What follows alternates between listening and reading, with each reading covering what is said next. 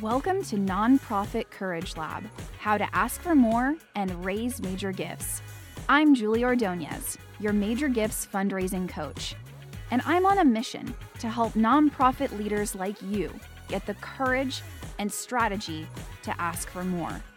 No one has changed the world without first changing themselves.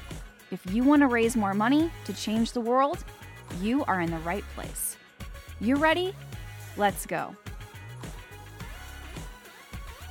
Hello, welcome. So, I'm Julie, and I'm happy you're here. And thank you for being fully present. So, I am a real straight shooter, okay?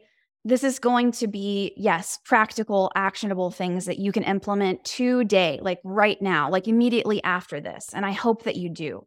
And it's also going to be about, you know, talking about what really is holding you back from getting more meetings. For some of you, it's your skills you just need a better set of, of skills. You need a better toolkit. For some of you, it's your mindset, it's the way that you view yourself. Some of you are still struggling with believing that you are worthy. And so you don't reach out because you're not ready. You don't have what it takes. You don't even know what you would say to a rich person if they had a million dollars. So you don't even reach out. You don't even do the things that you know is going to raise more money because you lack self confidence. So we're going to address both of those things.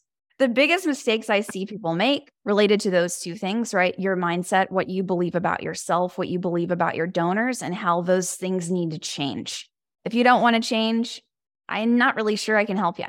You can learn all the fancy tools and tricks and all that, but if you don't really want to change, then you won't implement them. And then you're just here to make yourself feel better about spending time thinking about doing something. Then we're going to go over some case studies. Some of you sent me emails that you ask for donor meetings, and I rewrote them. So a lot of you sent me emails, and I was not able to rewrite all of them, but we're going to go through some real life case studies. Great. And then we'll do a Q&A at the end. So, who the hell am I? I'm Julie. Hello. Welcome. I am a fundraising coach. I specialize in major gifts. I've been doing major gifts successfully for over 10 years. I'm in Los Angeles. I am from Houston, Texas. I'm just a little bit spicier, I guess you could say. Because of that, over 10 years ago, I had my first fundraising job and I took a fundraising job because I needed one. I needed a job. Anybody ever been there? you need a job. That was me. And I had a friend say, Hey, I think you would be good at fundraising. And I was like, Fundraising is a job? What?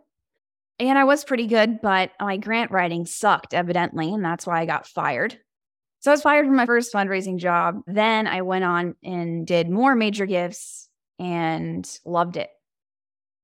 And I had a lot of success doing that. And I've been doing that. And now I'm helping clients. I've started my business in 2018 and I'm telling you these things so that you know where I get off talking about this. Okay. I don't just do this well myself, but I teach people how to do it.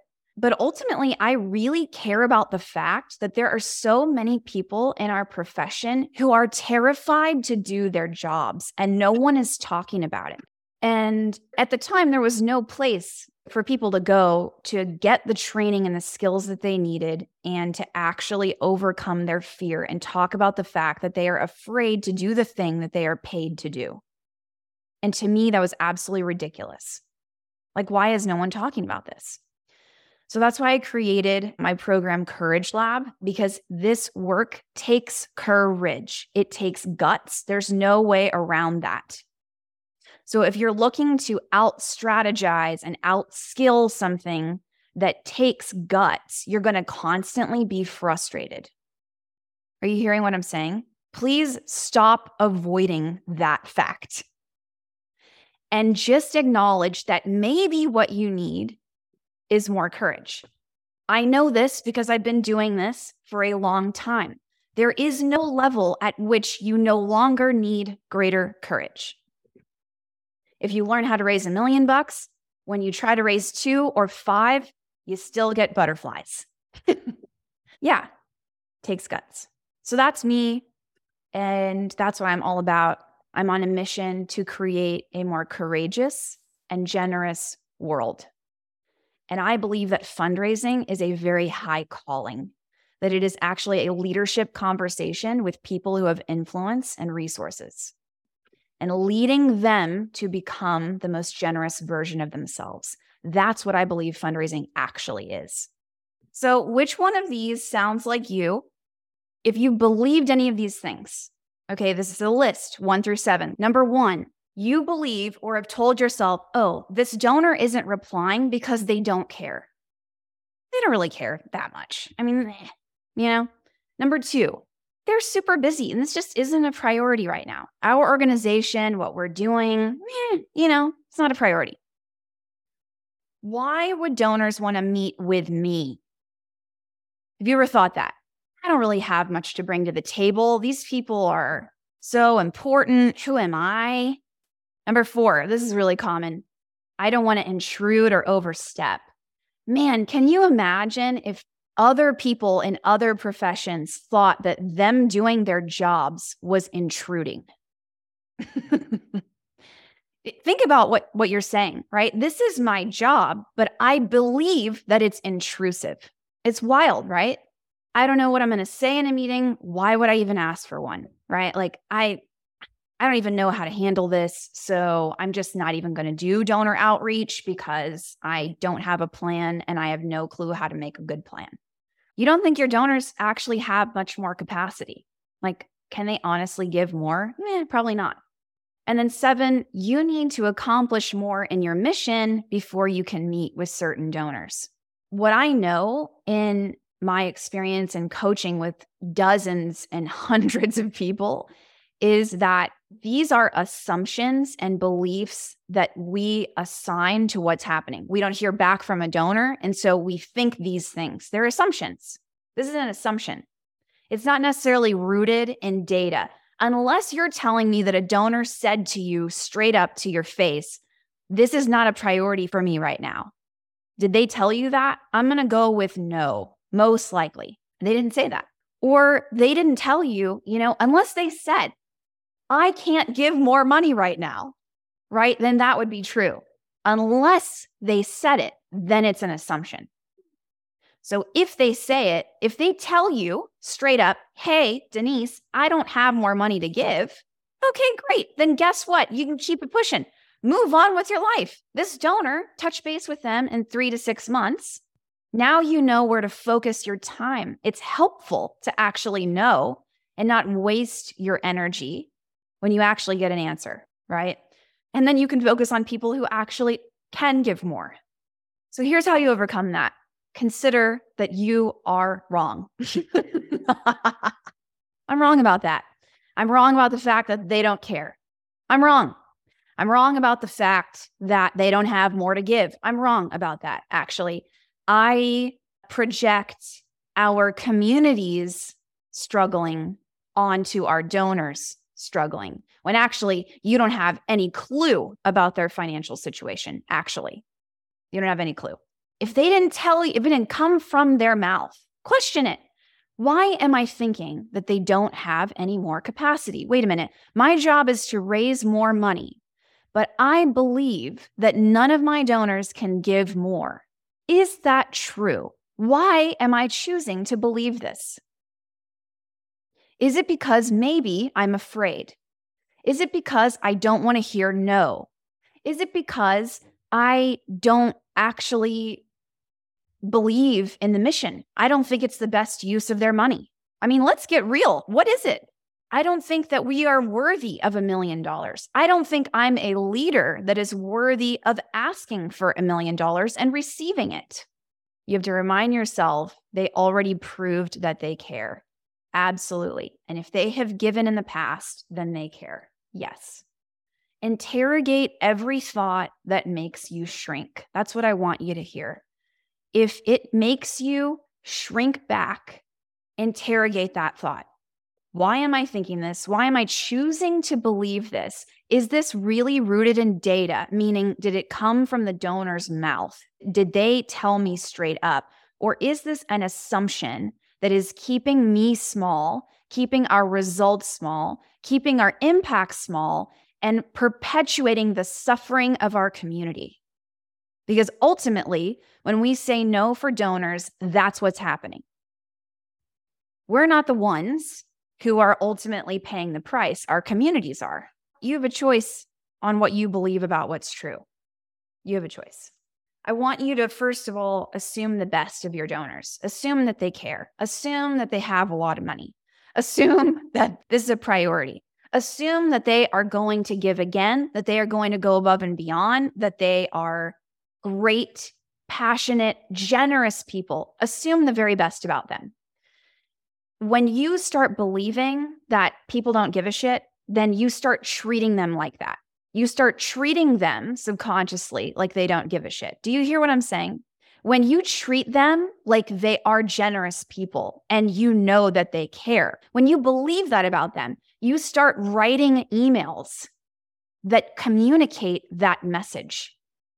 When you reach out to someone and you believe that they don't actually give a shit, but you are still trying to ask for a meeting, that will come through in your email like, oh, yeah, I know you're a selfish bastard, but, you know, will you give me an hour of your time? Would you want to meet with somebody who who you get that sense? Probably not. Probably probably you're too busy for that. Probably going to have to pass on that one. No, thank you. Mm-hmm.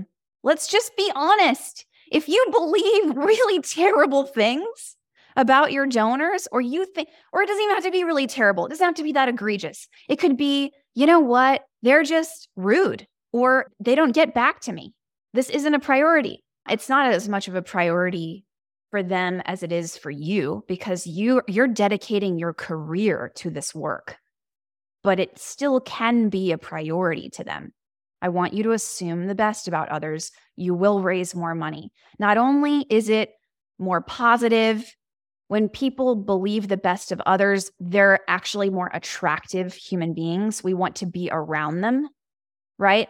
There's no bigger turnoff than cynicism. Ugh. But it's pretty easy to do. this one's going to be even more challenging for you. I want you to assume the best about yourself. Some of you maybe believe really great things about your donors, but you're not totally sold on your worth.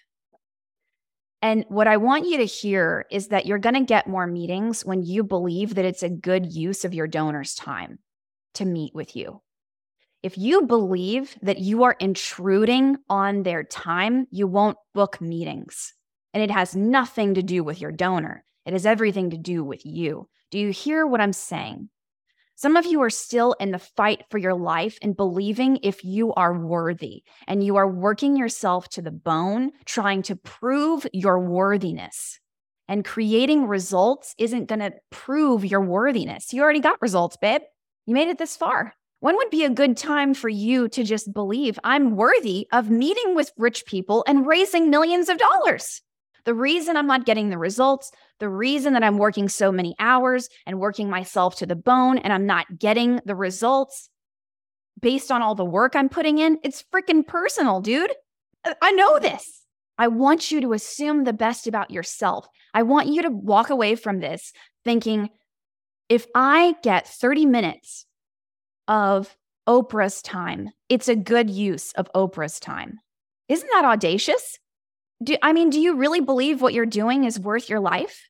Do you believe in your mission? Do you believe that when people spend time with you that their life gets better? Do you believe that you have a unique value add when you meet with people, when they get to know you and you get to know them? Do you believe that? I know I do. Do you sense that? This is legit. This is for real. I'm telling you that you can believe this about yourself. That's what it's going to take. I can tell you this. I can tell you that you're worthy. I can tell you that it's a unique value add. I can tell you that for some of you, your donors go to their buddies on the golf course or wherever they go and hang out, and they're bragging about the fact that they're involved with your organization. And some of you can't wrap your head around this.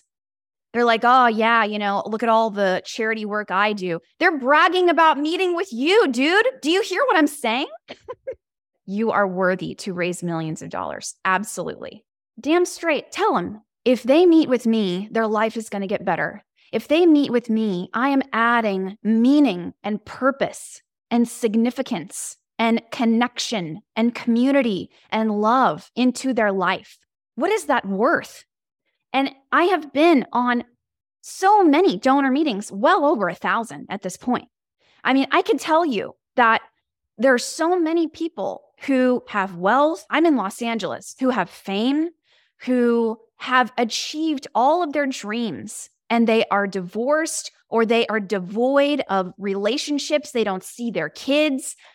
They have success from the outside and they're looking for meaning. And you are full of meaning. Do you hear what I'm saying to you? When would be a good time to actually agree that you are worthy and you have tremendous value? How about now?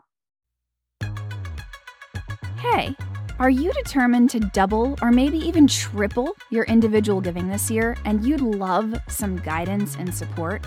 I've got news for you. I have taught dozens of leaders how to raise more five figure gifts in a month or less inside my program, Courage Lab. If you want to learn more, go to nonprofitcouragelab.com. That's nonprofitcouragelab.com and grab your spot today.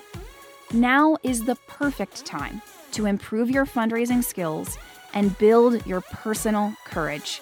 I got you. Head over to nonprofitcouragelab.com. See you there. So let's get to the tactical pieces. Three biggest mistakes you're not asking for enough meetings, your asks stink. you ain't asking the wrong people. Now, I can't fix all of these things for you today. That's why I have a program called Courage Lab. This is what we cover. I help you to get meetings to close 10, 20, and 40K gifts. I can't do that in an hour with you. Okay. So you need to get inside Courage Lab. If you are struggling to raise major gifts, that program is for you. If you're new to major gifts, it's a course and a training, and you get me as your coach connected to peers. You can go on my website, julieordonez.com. Okay. You can learn more about that. We're going to talk about one and two today, really. So, and primarily, we're going to spend a lot of time on two because even if you don't increase the frequency i want you to increase the quality so here's some some practical things because i guarantee that you haven't tried everything okay this is where you take notes. Your email should start out with thanking them specifically. And please don't say, I'm reaching out today because I would like to thank you for. Just say, start out with the words thank you. Thank you, Jackie, for donating this year and changing lives with us. That is a great first sentence.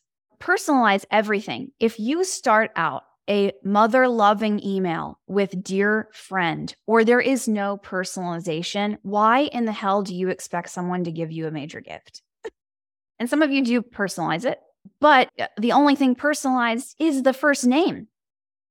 That also sucks because it looks like it's just a copy and paste job, babe. That didn't feel good. Hey, could you give $10,000? And also, the only thing personalized here is your first name. Get to the point. Some of you, your request for a meeting is like hidden in these super long paragraphs, and it's like somewhere in it's like homework to figure out what is going on in this email because it's just too long. It should be like so to the point, like get to the point. You know what I'm saying? You need to have a purpose for the meeting and you need to spell it out. Some of you need to say, I want to meet with you to talk to you about your donation. Like they need to know straight up you're going to ask them for money. Some of them you need to say, like, hey, I want to meet with you because you've been donating for 12 years and we need to report back to you the difference that you have made. Your loyalty is unmatched. And it's my job to meet with our most loyal donors follow up with that person if they've been giving for a long time and nobody's met with them or nobody's met with them in a while or whatever like just don't give up. Just reach out to them every 7 to 10 days. That's what i would do. That person who's loyal like that they're totally worth your effort. I have only one purpose. Some of you are asking for a meeting you're asking for a donation you're asking for them to attend an event you're asking for i'm like oh my gosh there is nothing that screams poverty mindset like that garbage. Please stop it. One purpose. There is one reason you are emailing them. What is the main reason you are? Do you want a meeting? Do you want, to, want them to donate? Which one is it? Tell them why them. Now, this is part of the Julie Ordonez's secret sauce. Why them specifically?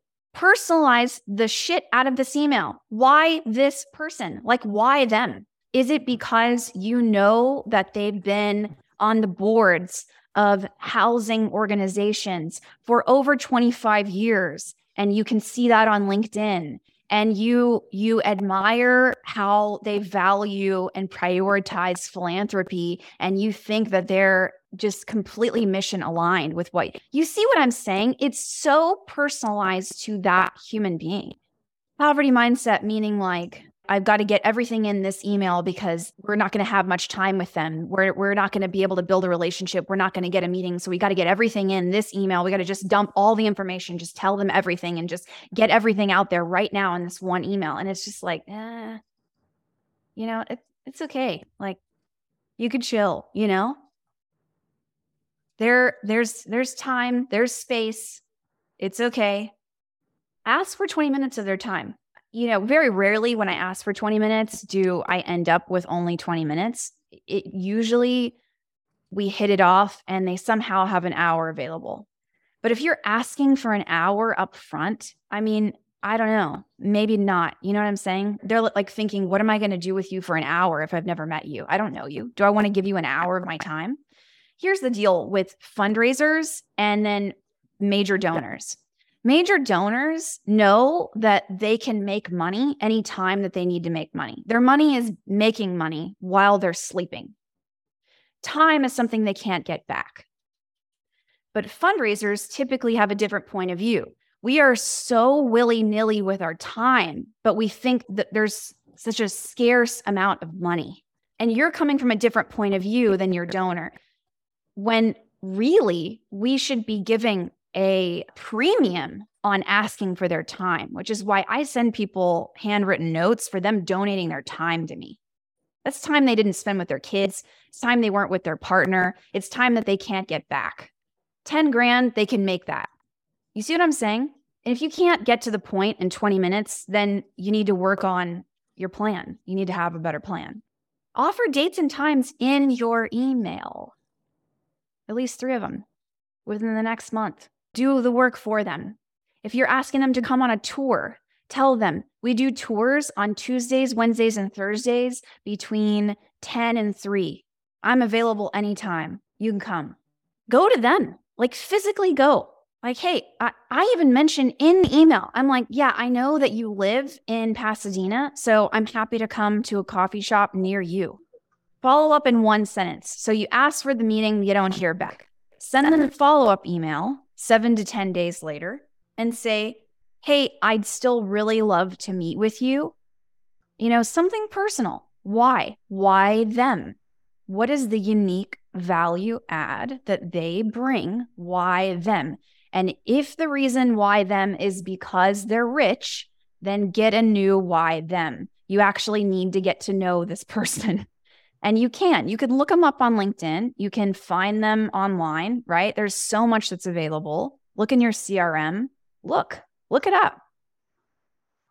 Even if it's not obvious, like if you look in the CRM, they've come to the last three events that you guys did, or they came to the last three volleyball games, or they came to a tour two years ago, but they haven't been back since. Hey, I know you came to a tour two years ago. I'd love for you to come back and see the changes that you've made possible. You're going to be so proud of this. That's it. That is the follow up email, what I just said. You see, it's like freaking one sentence. Like, just get to the point and then write like they do. So, if they really love data and they've expressed that to you, or if they write like, Hello, Sophia. Hope you're having a great Tuesday. Blah, blah, right? If they write like that, then write like that. If they don't write like that, stop writing like that. Follow up, as in like the follow up email when you don't get a reply the first time you ask for a meeting. How you keep track of all the folks you're waiting to hear back from so they don't fall through the cracks. Go through your sent box and see there's lots of ways you use your CRM to track who's within your portfolio and who you're responsible for getting a gift from, who you're meeting with, however you want to keep track of it. So here's a sample. Hey, thank you so much. Here's a clear thank you, right? You can introduce yourself. You could just say, you know, I'm Julie with News Story. You don't have to be like, go into a whole thing, right? They're going to meet with you. So they're going to get to know you. Here's what I do. Love to chat and learn why you give. I mean, this is super generic template, right? But I, I want you to make it your own. Here's some times that work for me. So there's a clear ask and it's a short amount of time. You could say, when's a good time for you? Do you have 20 minutes in the month of May? You know, you could make it time bound like that. Now we're going to go to look at some case studies. So, from what we've gone through already, what is your biggest takeaway so far? What is a change that you need to implement that you already know? Like, this is one tweak that I can make shorter emails, keeping it simple and ask for the meeting, 20 minute meeting ask, Assume big and best. Be courageous. Include dates and follow up within seven days. Why them? More personalized, persistence, and shorter emails. Here is case study one. So the subject line is finding a time to visit with you in December. This is to a donor who gave, right? This year has been a year of abundance for our organization. We're grateful for you. And then here's some stats. You provided one on one support for 53 high school seniors who are at risk of dropping out. Great. This is really awesome. Congratulations on all of this amazing work. Love it. Raquel and I would love to find a time to connect with you, share more about our impact, learn from you about your priorities and how you might be able to continue to support our success for next year. Do you have 45 to 60 minutes during December 6th through 9th or the 14th through 16th that we could visit you? and then PS, and there was a flyer attached about adopting a family for Christmas. This email did not get a reply. And so that was why it was submitted. So here is my rewrite of how I think it could be even stronger. Like, I don't think this is a bad email. Okay. This is a good email, but, you know, didn't get a reply. So that's kind of the purpose of sending it. so here's my rewrite I changed the subject. I gave you a few options. So they're really personalized. Wick, thank you. That's an option. Wick would love to meet you. Wick, you've changed Taylor's life. You'll see what that means in a second. Wick, available to meet. Wick, let's meet. These are all better.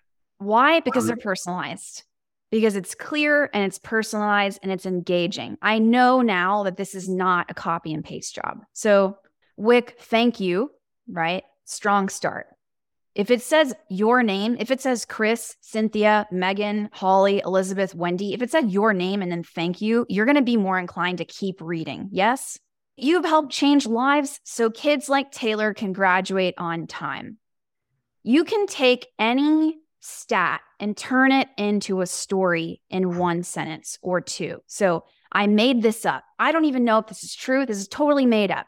Taylor went from living in his car with his mom to graduating with a 3.8 GPA and on track to college. You helped to change the trajectory of Taylor's life. Thank you.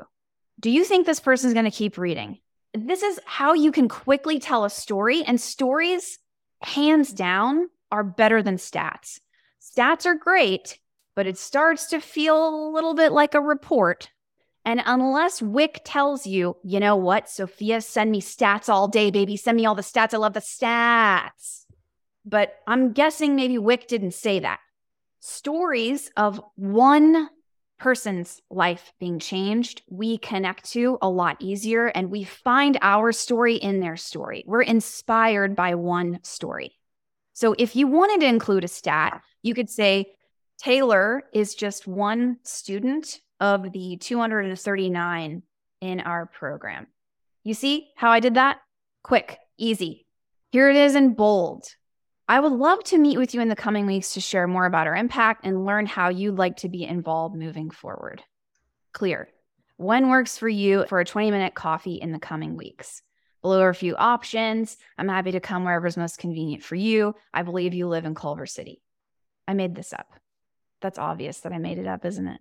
Thanks again. And then the PS, I said, you can sponsor Christmas for families like Taylor and his mom by clicking here. Boomski. So, what do you notice about this email that's just a little bit different? Short and to the point. It's tighter. Bolded the action. More personal. Your impact rather than our impact. And you know what? Some of you know this. Like when you build relationships with people, they start using our impact, right? They start saying we. But until you get to that place of ownership with the donor, you do need to say you, like, hey, you did this. You helped us to do this. There's nothing wrong with that. Just like you, as the fundraiser, you, as the leader, have an impact on the organization as well. You ready for case study two? So, this is a lapsed donor, and we got no reply here. So, here we go. Subject line is your impact with SODA. Hi, Ruth. I wanted to reach out to let you know how I appreciate your donation of $1,000 at the end of 21. I tried to get in touch with you at the end of this past year, but I'm not sure if my emails went through as I didn't hear back. I hope everything is okay. Sarah went through Courage Lab, so she knows my hack that I hope everything is okay, usually gets a reply. If you have somebody who you've reached out to like so many times, more than four or five and they haven't replied, I think it's great to just actually care if they are okay. If it's someone who you've met with before, like Ruth has met with Sarah previously, they have a relationship. So it would make sense to actually be like a caring person. Like, hey, hope you're all right. I was just talking to a student named Lola who became passionate about organ donation after her brother passed away and was an organ donor. Her story reminded me of my own. And it made me think of the conversation we had just over a year ago and your connection to organ donation. Because of SODA, Lola is now able to share Daniel's story, that's her brother who passed, with her community and to get her peers involved. Not only does Lola get to learn valuable leadership skills, she honors her brother's legacy. With more than 106,000 people waiting, this work is urgently needed. I want to invite you to contribute 2500 to SODA to make sure students like Lola can continue to make a life-saving impact through 2023. Thank you for your consideration and support.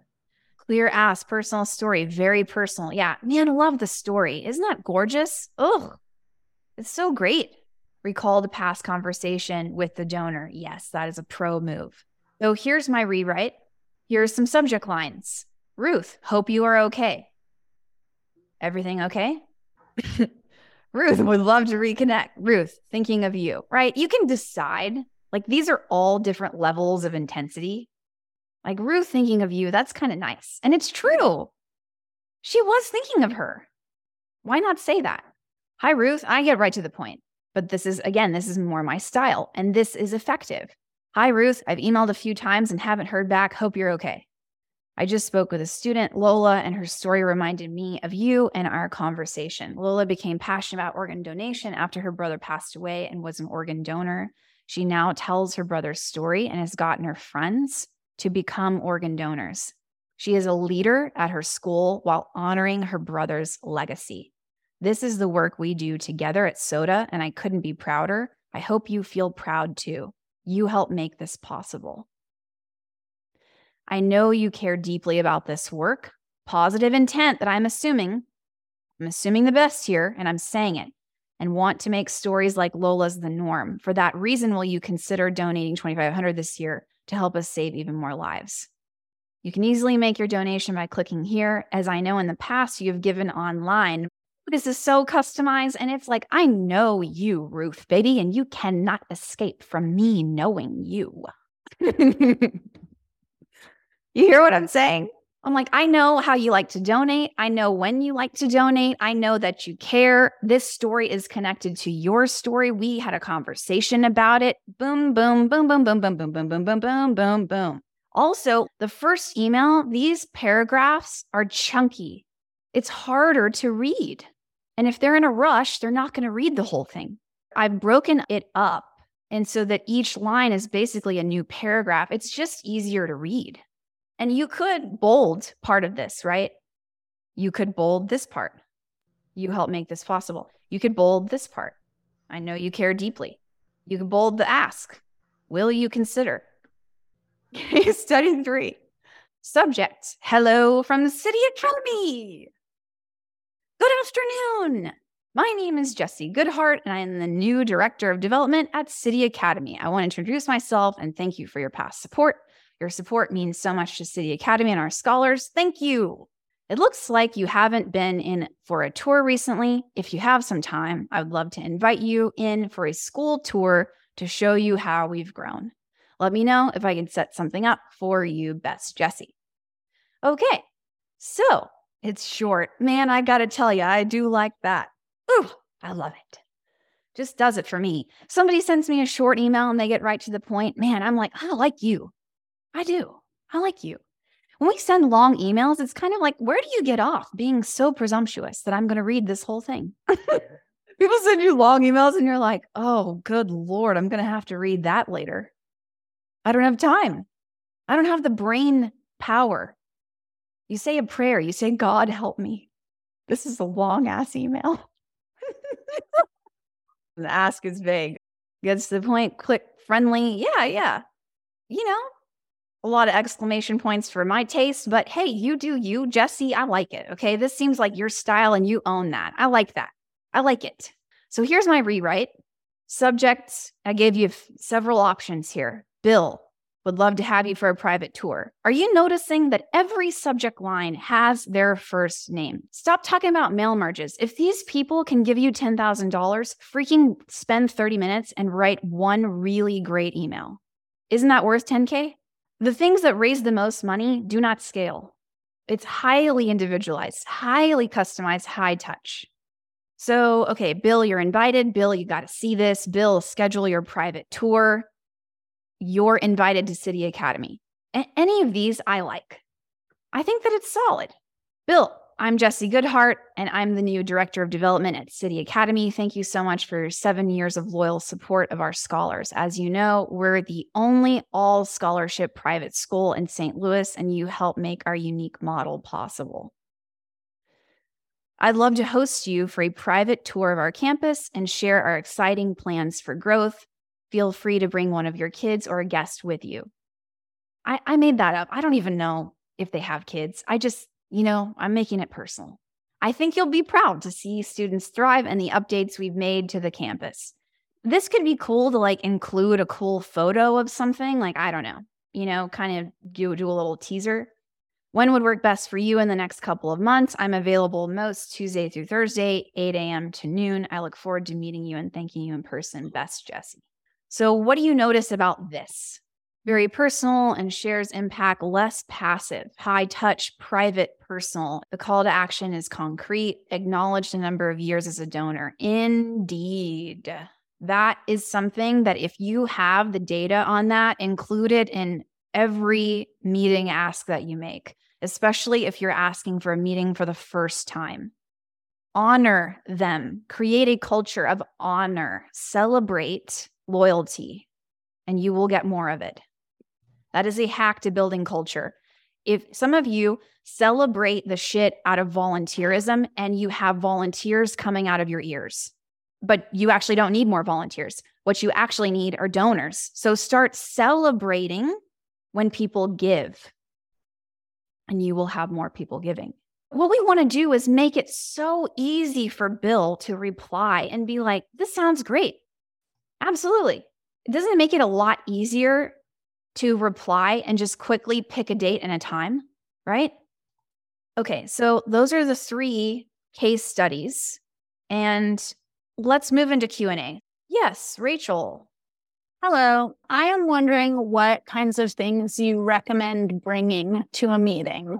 I have a lot of board members who are like, we're not ready to ask for meetings because we don't have our case statement or whatever, whatever prepared. And I'm wondering how prepared other than confidence and knowing what you're going to ask for you would recommend being? Yeah so i'm gonna i'm gonna do my best to answer it but that's a that's a whole other conversation right? That's why i have a program called courage lab. You should check that out rachel. If you don't know what to do in your donor meetings you need to have a plan and have an objective. What is the point of this meeting? What are we trying to uh, get accomplished in it? Are we trying to get a gift are we trying to build a relationship? Are we trying to ask them to consider being a board member? Are we trying to get them to host an event in their home? What is the purpose of this meeting? And define that and get everybody on the same page. In terms of like, what do you prepare? Definitely, you need to do some research. on who this donor is. I like to center meetings around two or three main questions. What is it that I'm going to learn about this donor? If I'm meeting them for the first time, why do they give? Find that out. How do they want to be involved moving forward? What do they like about your mission? I mean, these are all things that you should know. I hope that's helpful. I can't possibly answer it even in 5 minutes, Rachel. It's a whole training and and you need to get training on that if you don't know what to do. And if your board members are telling you what you need in donor meetings, then you really need to invest in your training because they don't really need to be doing that. Like that's your job and you delegate to them what their role is in a donor meeting. Yeah, Jackie. you have more success in requesting and securing meetings over the phone or email? Listen, I like the phone. And my program, Courage Lab, that's the very first thing that you do is I teach you to pick up the phone and actually have a conversation on the phone and you close a 10k gift in the first week. Because the phone is way better than email. You could turn any of these emails into phone scripts if you want to. Like that is always an option. If someone's not replying to you, you could just call them up and leave a voicemail like, Hey, Allison, I emailed you, thought I would just follow up here as well, if in case that's easier, right?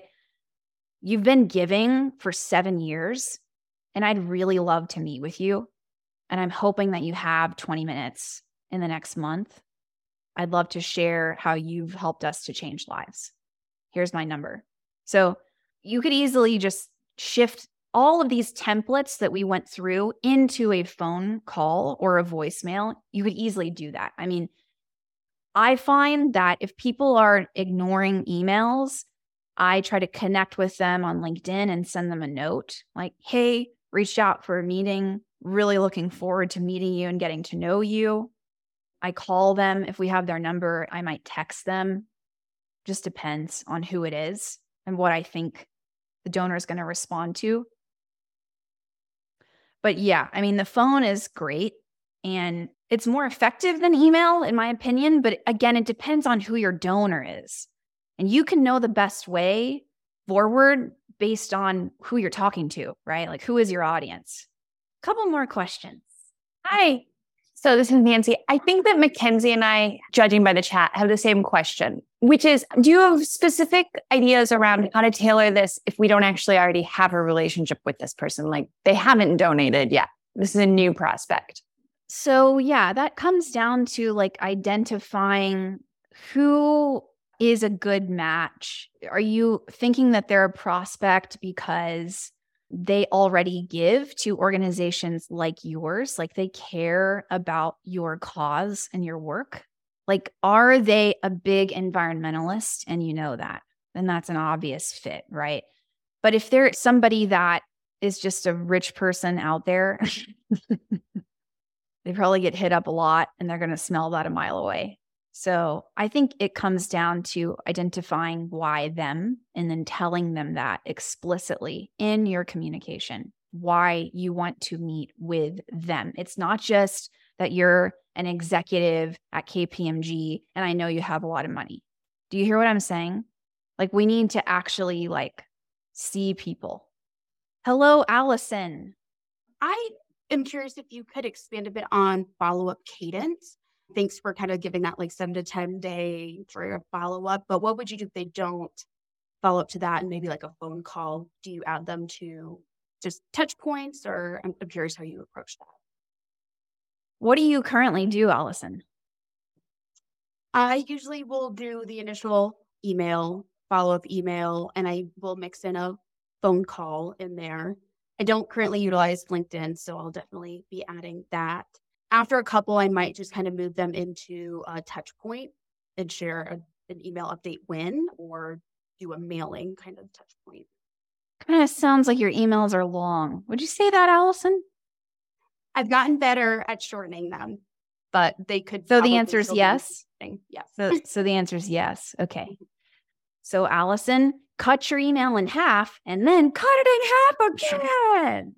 And then you're going to be more likely to get a response. So, you know, cadence, you can decide. You could follow up with somebody once a week. If I think that they really are a mission aligned, strong fit, I will totally follow up with them once a week. And I will tell them that. The reason I continue to reach out to you is because I think you really care about this. I've even said that to people in one sentence, right? The follow up is one or two sentences max. Hey, I'm following up with you because I think you you really care about this and I'd love to meet and learn more about you. I'd follow up again the next week. Hey, Allison, I think you really care. I know you're committed to this work. I'm not going to go away. As I laugh ominously, you know, you could say something like, you could say, like, I've said this to a donor too. I'm like, am I wrong? And I just leave it at that and see if they reply to that. I don't know, get creative, have fun.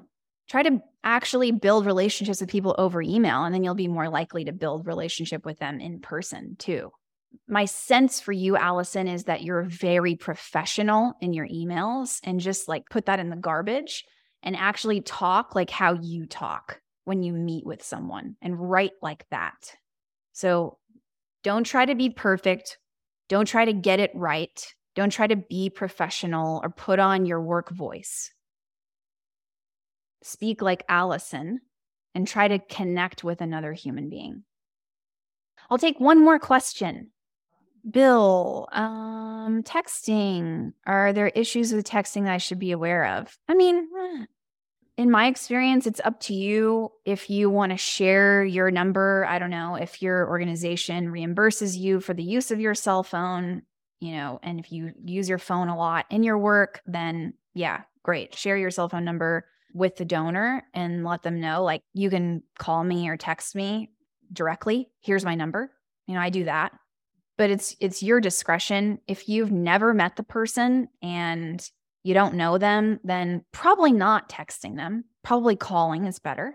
But if you already have a meeting then it's not strange to text in terms of oh running 5 minutes late. I'm here early. Where are you? I'm wearing the blue striped shirt. Blah blah. You get it right? So if you're actually meeting in person then it makes sense that you would you would text Thanks, everyone. If you are interested in Courage Lab, you want to learn more about that, there are cohorts that are going to be in September. You can get on the wait list for that on my website. And then if you want more support, if you're like looking to build a customized strategy, you're interested in having me as your fundraising coach, and you want to raise your largest six or seven figure gifts, then I have a program for that where I work with you one on one it's super fun.